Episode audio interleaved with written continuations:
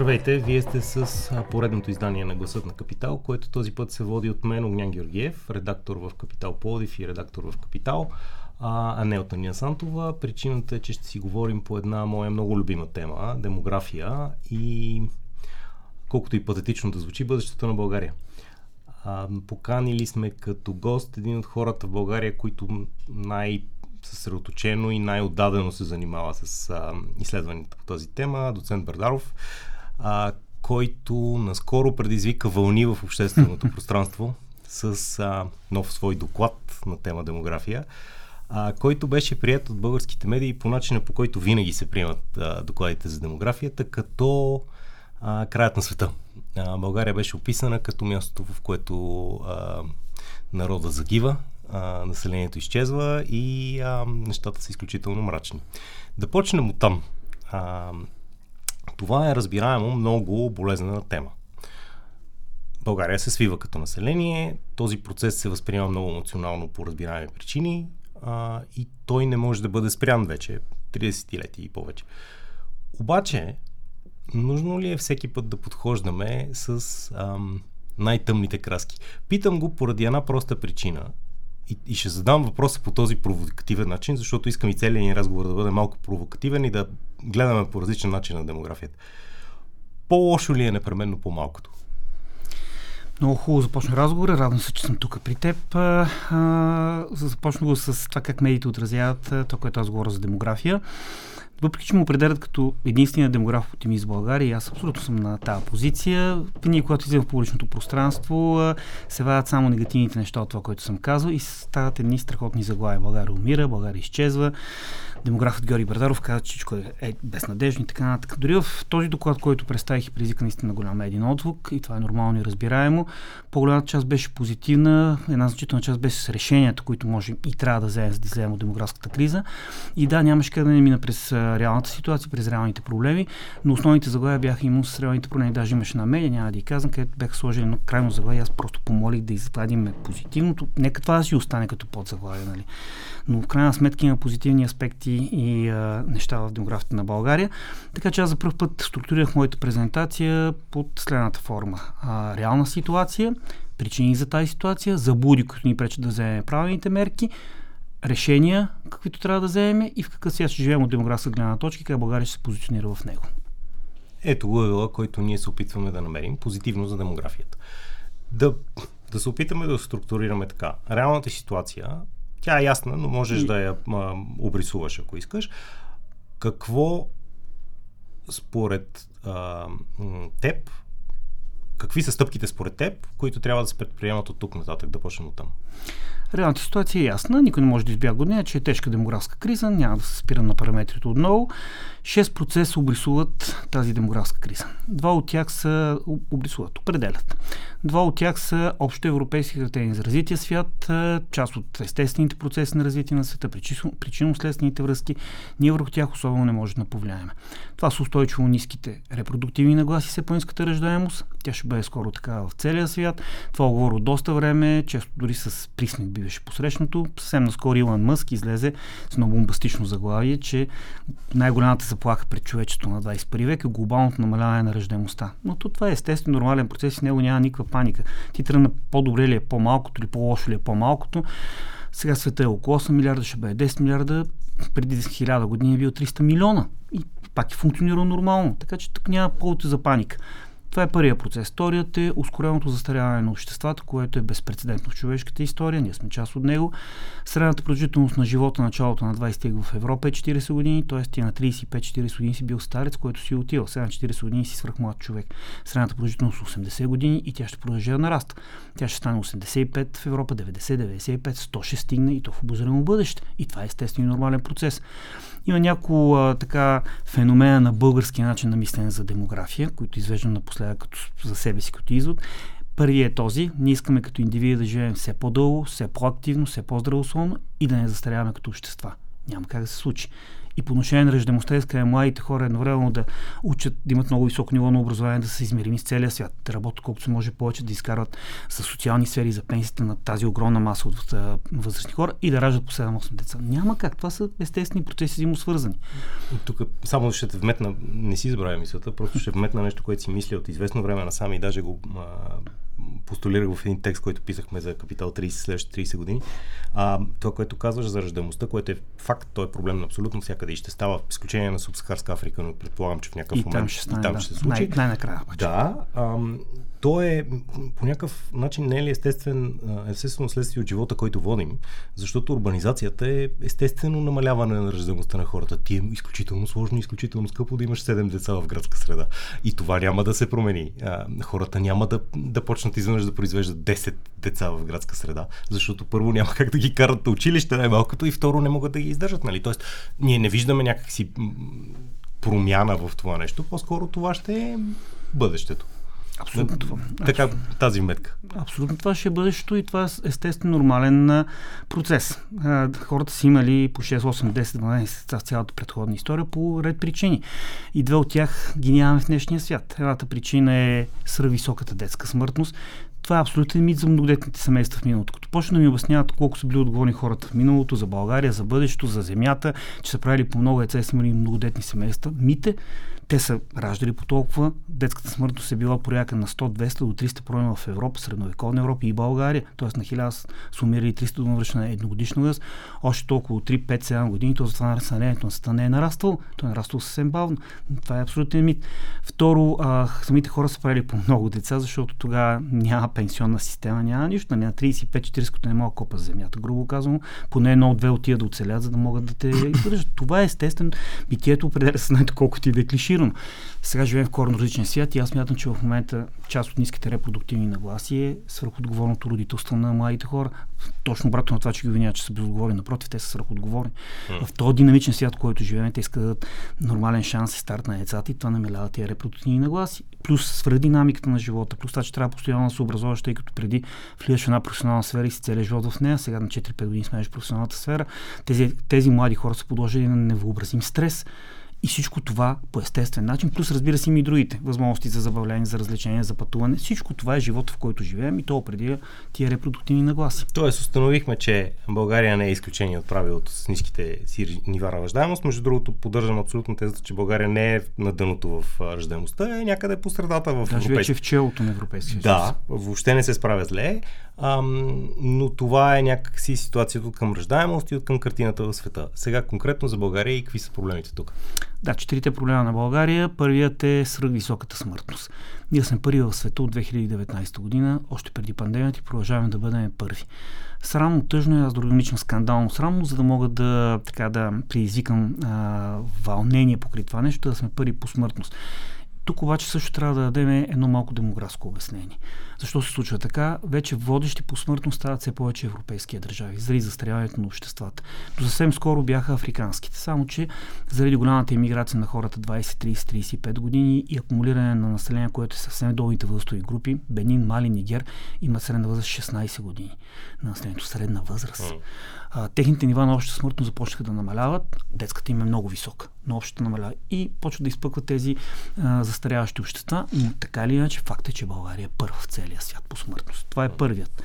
Вторият проблем е м- острия дефицит на младо активно население. За мен е най-големият проблем. Ще говорим предполагам нататък в разговора за него. Третият са драстичните демографски, социални, економически диспропорции. Нашата територия нито е малка, нито е голяма. Имаше и такъв спор миналата година. Нормална държава с нормална територия, но не може да има такива драстични диспропорции. И четвъртият е образованието при ромският етнос. Mm-hmm. Това са за мен.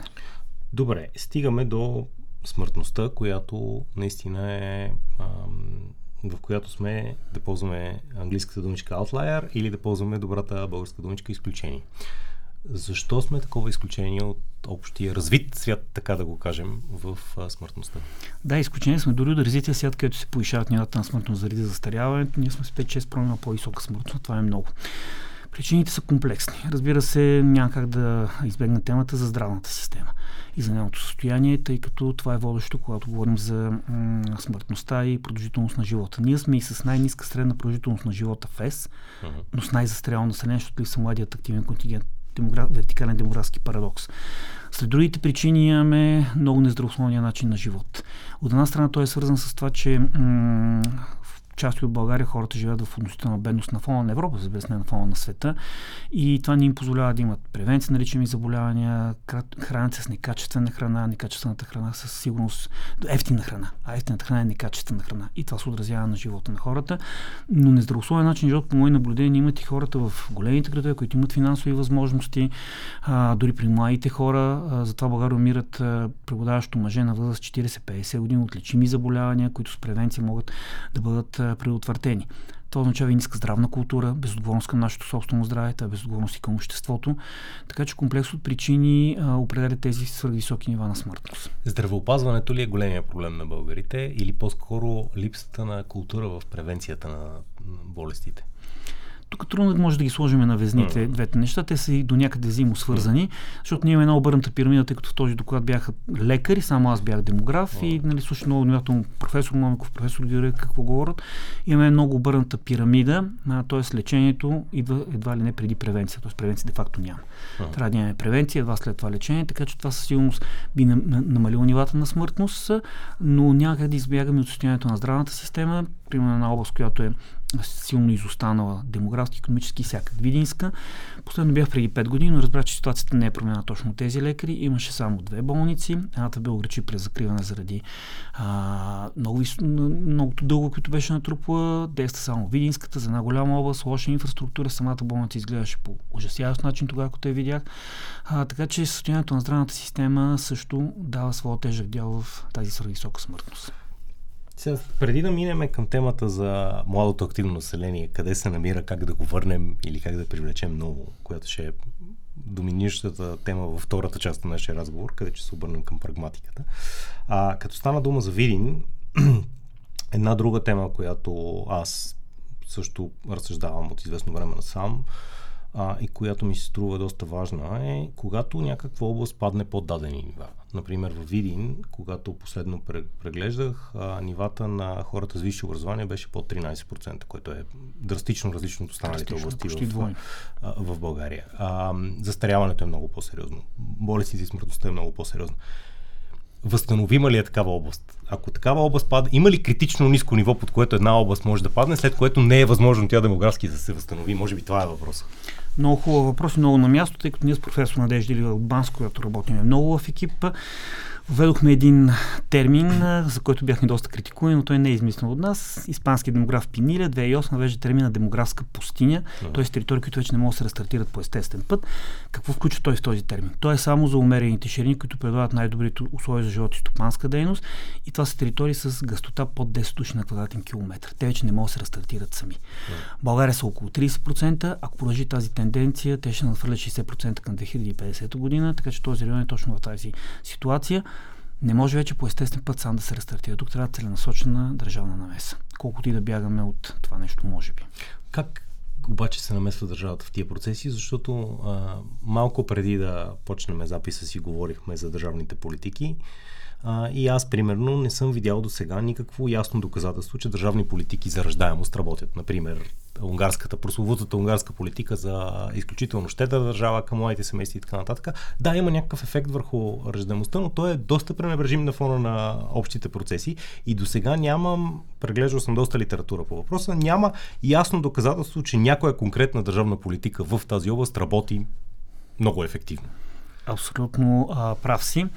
Първото нещо, което ще отговоря е, когато като демограф, където я се изявявам, очакват от мен да кажа една, две, три чисти демографски мерки, mm. които много бързо обърнат ситуацията.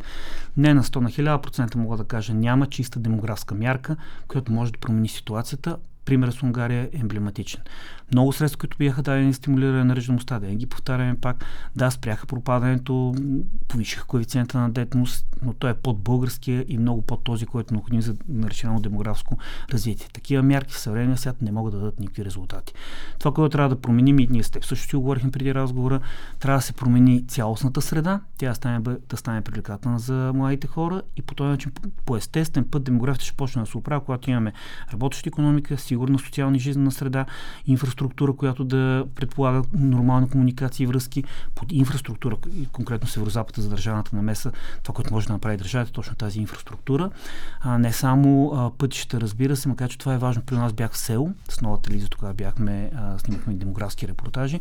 Той е на около 60 км от Видин свръхблагодатни климатични условия, а, пътя, който през деня е опасен, какво става през нощта, ти ако имаш малко и те дигне температура, кой ще отиде там да си гледа малко дете? Никой, то е нормално. А, но не само пътната инфраструктура, цялостната социална инфраструктура, детски градини, училища, здравни заведения, всичко това трябва да бъде направено. Естествено, след това вече идва инвестиционен климат, прилични инвестиции, работни места, дълъг и сложен процес. Демографията е абсолютно обратима и аз вярвам, но това е дълъг и сложен процес. Един от проблемите, който виждам в България, идентифицираме, за да може да се оправи демографията, трябва да имаме надграждане и последователност в политиките. Не може, идвайки нова политическа партия на власт, да почва всичко от начало. Един път бях изчил за една моя презентация, че ние 2019 за шести път от 89 започваме всичко от начало. Казвам, до тук нищо няма, всичко беше зле. Почваме от нулата. Ето, като почваме от нулата, няма да имаме нормална демография. Говор... А, да минем към точно прагматиката, понеже си почнахме си говорим за инфраструктура, за здравеопазване, за как градовете могат да привличат хора, защото това е много,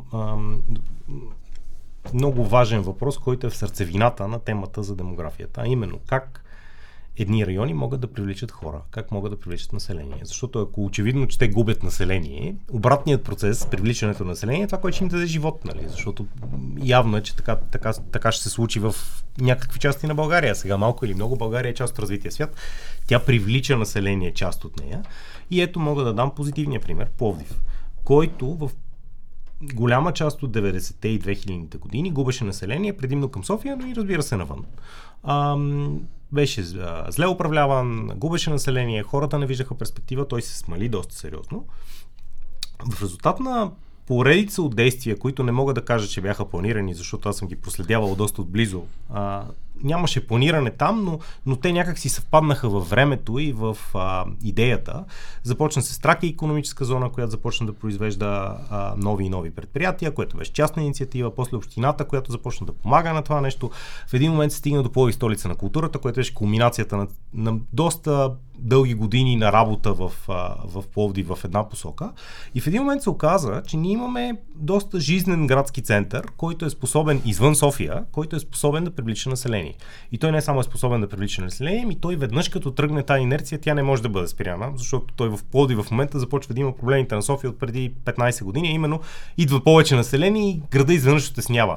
Това е добър проблем да има български град, нали? Но до сега го имаше само София, сега изведнъж го има и Пловдив. Вероятно ще го има в някакъв момент и Варна, надявам се, или други някакви градски реали. Какво обаче, как, има ли някаква айде, мразим думата рецепта. Има ли нещо, което можем да, да направим, за да подсилим тези а, магнити, така че те всъщност да обърнат този процес? Да, Плодив е емблематичен пример в това отношение за реален демографски рестарт в България. Аз също постоянно съм в Пловдив, макар че не толкова с демографските си а, проекти, колкото с спорта петанка, който играя и а, имаме там турнири всяка година. Но това ни даде възможност, без да гледам а, демографията, без да гледам показателите, да видя пред очите ми как този град от 2008-2009, когато сме тръгнали да ходим, колко много се промени позитивна посока. Вече след това посетих трак економическа зона в професионален план, видях какво се прави там, а, чета параметри параметрите, а, така че това е емблематичен пример за България. А, друг такъв пример за мен е, е Бургас, където аз работя много в тази община, а, като там цикъла рецепта. Значи рецептата е свързана с това. Образование, което да е иновативно, интересно, адекватно на съвременния свят. Интересно на децата, адекватно на съвременния свят и адекватно на пазара на труда. След това градска жизнена среда, която да е комфортно, удобна, привлекателна за младите хора. Mm. След това работни места, които да осигуряват доходи, които да бъдат а, нормални и атрактивни за тези млади хора. Всичко това навързано в комплекс а, дава възможности за рестарт на такива места, като Плодив, като Бургас. Дори малки населени места, като Чевдаров, което работи също, имаме 5 или 6 вече дигитал, а, млади семейства, дигитални номади, които нямат общо въобще с това селище, които се заселиха именно, защото е създадена средата за живот и развитие. Тоест, променим средата, демографията, както и в Поди, започва вече по естествен път да се промени, да се подобря. Тя демографията е функция на економика, социална сфера и политика. Тя не съществува самостоятелно. Вече и в България имаме такива леки наченки на демографски растат и много ме радат. Повишение коефициент на детност, който е 1,78 и ни отрежда трето място в Европа. Положителният механичен приръст на, на България за миналата година. Нали, това е много малко. Нали, това не е те пръщни да стане процеси или тенденции. Но конкретно на този въпрос е точно. Променената среда променя по естествен път демографията с всички тия компоненти образование, работни места, градска жизнена среда, сигурност. Значи това е нещо, което е един елемент, който го пропускаме като цяло. Младите хора не толкова финансовата страна гледат колкото наистина децата им да растат една нормална среда и да няма тази свърхагресия по, в училища, по улици и така, т.е. да имат сигурност. И места като Поли, като Бургас се превръщат в такива лайси при всички положения. Тоест, се получава следната много любопитна зависимост. Така извеждам не само от нашия разговор, но и принципно. Държавата има малко което да направи за демографията, от друга страна местната власт има много което да направи за демографията. Така ли е? А, държавата има малко, но важни елементи, важни лостови механизми. А, местната власт има. Целият ми опит практически на терен в България, работейки по много различни демографски проекти, включително и за интеграция на ромите, ми показва, че там, където местната власт е на мястото и има визионери, които да работят в нея, нещата се получават. Аз цитирах тия двата примера, защото работя в тях и мога да кажа от първо лице. Има и други, не са само те. Но в тях наистина съм проследил вече в течение от години кое как се промени, колко е позитивно. А, така или иначе, а, през 21 век ние влизаме в свят, вече влезнахме, не, не влизаме, ние, ние сме в него, колкото и да не го осъзнаваме, което голямата битка е за образовани, квалифицирани млади хора. И как може да увеличиме дела на това население? И те са четири пътеки, то няма друго. Това младо население, което в момента е в България, да остане да живее, да създава семейство и работи тук. Отваряме една скоба. Преди 10 години младите хора, с които аз комуникирах, моите студенти, бяха категорично на мнение, че няма да живеят в България. Сега е точно обратното по-голямата част казват, че искат да живеят в България, ще живеят в България. Това е тенденция, която е много позитивна. Тя има други обяснения, може би няма да ни стигне времето, но го имаме като тенденция, трябва да се възползваме. Втората стъпка е м- традиционната българска диаспора, която имаме Молдова, Украина по ред причини, които можем да направим да ги привлечеме. Третата е диаспората ни, която е в Западна, Централна и Южна Европа. Мите това, че те са скъсени напълно връзката с България. Дори хора, които едва не са раждани там, продължават да има тази емоционална връзка. И лично тук вече ще нещо много абстрактно, защото не мога да го докажа. Аз имам вътрешното усещане, че след 5 до 10 години България ще бъде изключително привлекателно място за живеене. И ще имаме а, прилив на хора, и такива, които са български корени, дори такива, които не са български корени. Но до тогава трябва да работим. И четвъртата, която съвсем не се възприема, това са хора от други страни, дори от други континенти, които са образовани и квалифицирани, които могат да бъдат само в бонус на обществото и на економиката. А това е много интересно. Защо не се възприема? А, да, и, и, и, аз дори мисля, че то не е толкова да не се възприема, колкото политиците са решили, че това е много опасна тема и затова не я повдигат. Аз не съм срещал бизнес в България в разговорите си в последните няколко години, който да не казва, че основният проблем, който той има е липсата на хора. Всички бизнеси, малки, големи, средни, навсякъде където съм бил, казват няма хора. Няма хора. Няма хора в заведенията, няма хора в хотелите, няма хора в фабриките. Няма хора. Този проблем е следствие от факта, че България се изпразни от кадърни млади хора, които заминаха, не ги привличат обратно достатъчно бързо, а местното а, население не стига за нещата, които българската економика произвежда. Този процес няма да се реши, както си говорим с някакви имагинерни нови ръж... политики за ръждаемост. Той ще се внесе малко или много, ще се реши с нос на някакви хора. Сега, Какви са тия хора, разбира се, обект на държавна политика, да, дали ще ги регулира и как ще ги регулира. Бизнесът тук също има много, което може да каже. Защото и ние а, стигаме до ролята на бизнеса, а, но, но бизнесът не е ли много активен играч в това? Не само в вноса на хора, но и в подобряването на качеството на живот и в изобщо а, не трябва ли бизнеса да е, как да кажа, малко по-активен в, в, в всичките тия процеси, които влияят, му влияят доста пряко. Абсолютно трябва. Не случайно има терминът корпоративна социална отговорност. Това е грижа на работодателите за хората, които работят при тях в много различни посоки, освен само това да им даде заплатата на края на месеца и те да си излезнат. Вече виждаме такива примери с детски градини в по-големи предприятия, с а, транспорт на работниците, с карти за фитнес, за почивка, за какво ли още не. Той бизнесът вече се ориентира, защото той има нужда от тия работници, трябва по всякакъв начин да ги привлече и задържи, когато са качествени, освен чисто финансовите условия.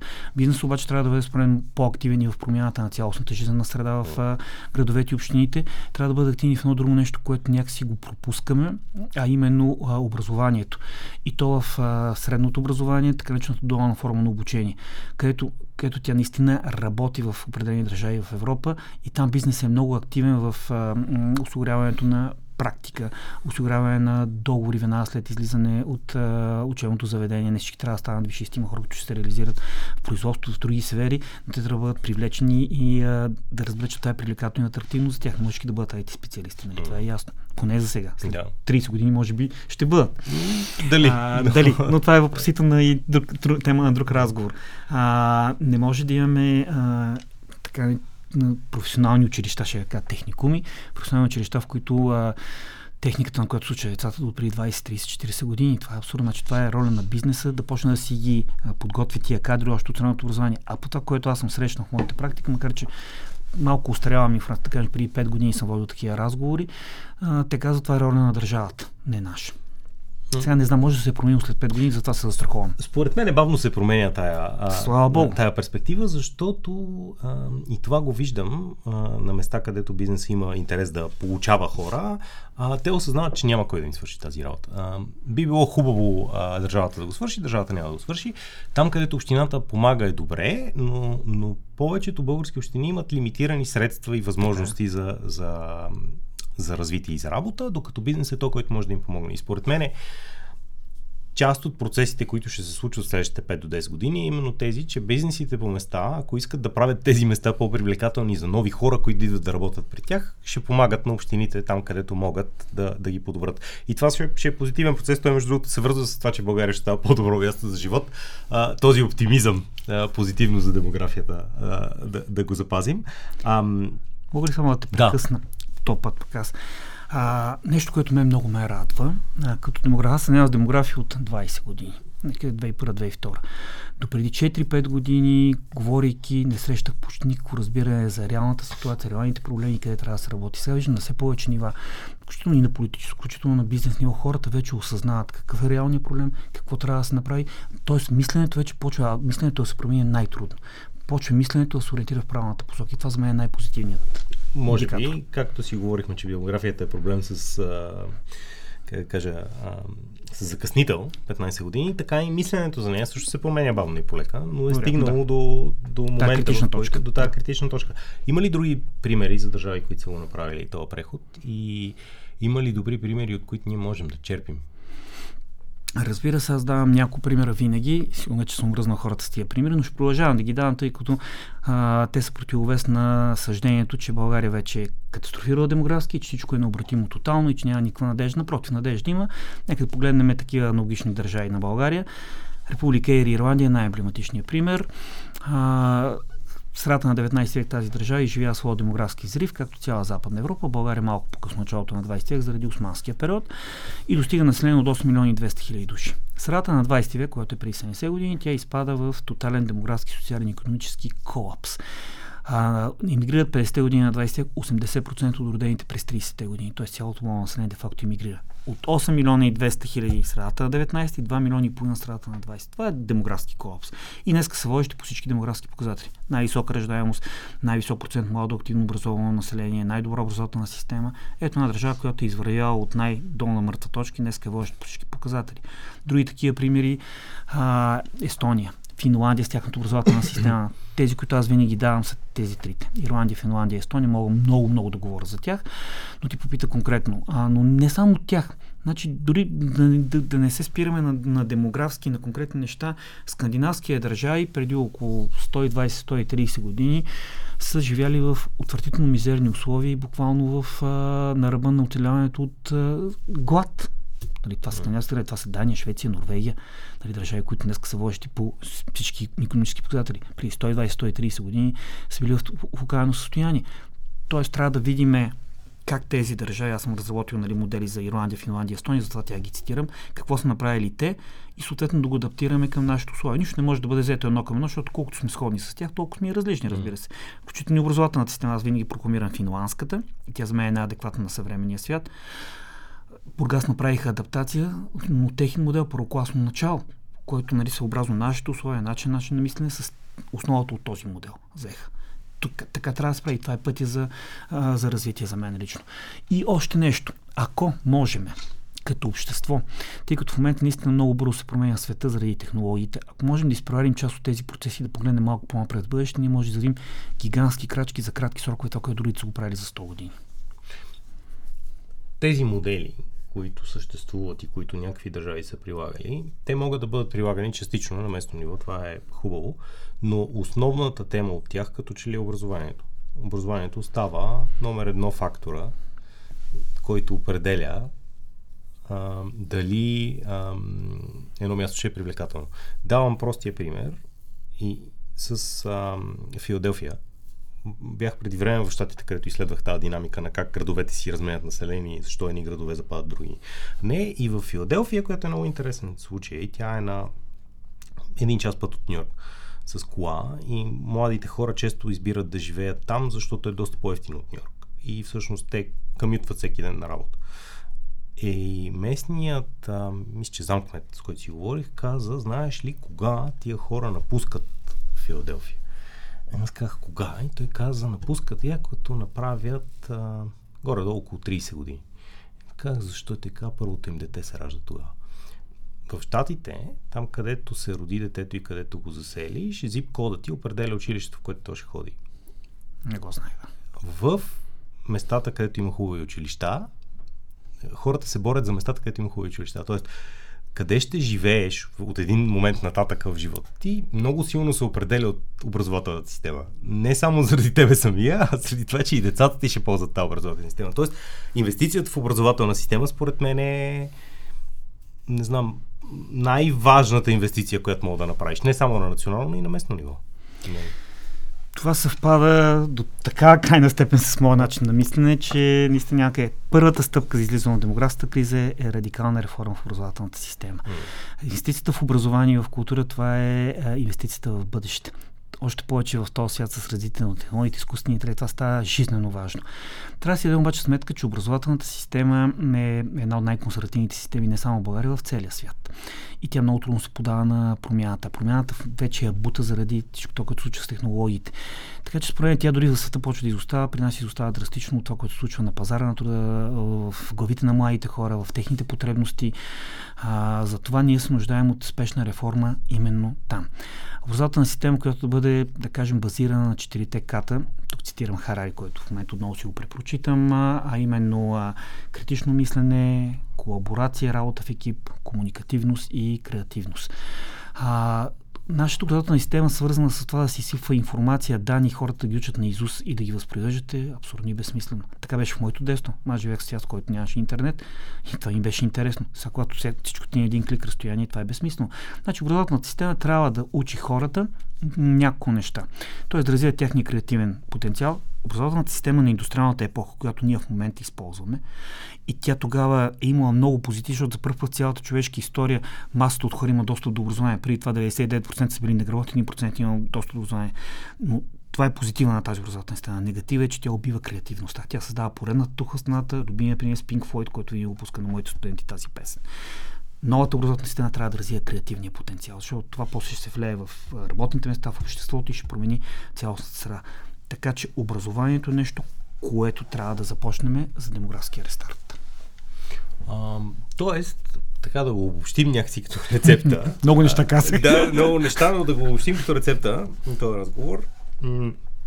Основният ефект ще дойде от местната власт, която може да копира чужди примери. Вече да има позитивни примери в България. Вече има позитивни примери а, и надяваме се, ще стават повече. А, защото позитивните примери водят след себе си повече позитивни примери, освен Точно това водят след себе си желание да живееш на дадено място. А, между другото, не стана въпрос, но други източноевропейски градове върват по същия път. Гданска в Полша, а, Куж в Румъния. Катовице, който е промишлен център изостава, да. сега водещ град всяко едно отношение. Те, те, по същия начин привличат население и, и, и завъртат около себе си тази екосистема, т.е. те ще стават все повече. И и всъщност местната власт е тази, която ще има много сериозна роля тук. Образованието е основният фактор, който ще предопределя а, бъдещето на тези места. А, и качеството на живот. Това са някакси трите неща, които можем да извадим позитивно за демографията в а, близко бъдеще. Защото ако тия трите неща ги има, ще имаме бизнес, ще имаме повишава на доходите и този елемент, който пропускаме економическия доход и той по естествен път ще дойде на мястото. Да, то, по-скоро това е съвета към новите кметове, така, така да го наречем. А, имате какво да направите, за да, за да м- привличате население. Има ли нещо, което изпускахме в разговора за демографията, нещо, което е важно и трябва да допълним? Има нещо, което напоследък трябва да ти кажа, че си мисля и за първ път на тази презентация четвърто го формулирах. А, то е да кажем, не толкова позитивно, но пък може да мине към позитивен а, аспект, а, а именно загубеното чувство за общност. Това е нещо, което ме много ме притеснява като човек, преподавател и писател, извън всички демографски работи. Толкова разделени, както в момента българите, аз не съм ги виждал в целия си 50 години. Не от на 50 години. Това е симптом за болно общество. Нали, то, то рефлектира в агресията на улицата, в агресията в училище, в неприемането на другия, в антагонизъм между нас самите. Да не можеш да се обедниш, дори когато някой българин постигне някакъв световен успех, както беше Букър на Георги Господинов, както е Норгил Санимов и да не говоря всички други примери, е а, наистина лош симптом. А, а, аз самият съм изключително космополит, изключително глобално настроен. Аз си мечтаях да живея в свят без граници, тъй като израснах на границата с Гърция, се окулата по времето на социализма, която беше затворена и мен ми казах, че няма никой да отида от срещния бърж от еврейска територия. И развих края на непоносимост към границите. И се радвам, че доживях да живея в такъв свят.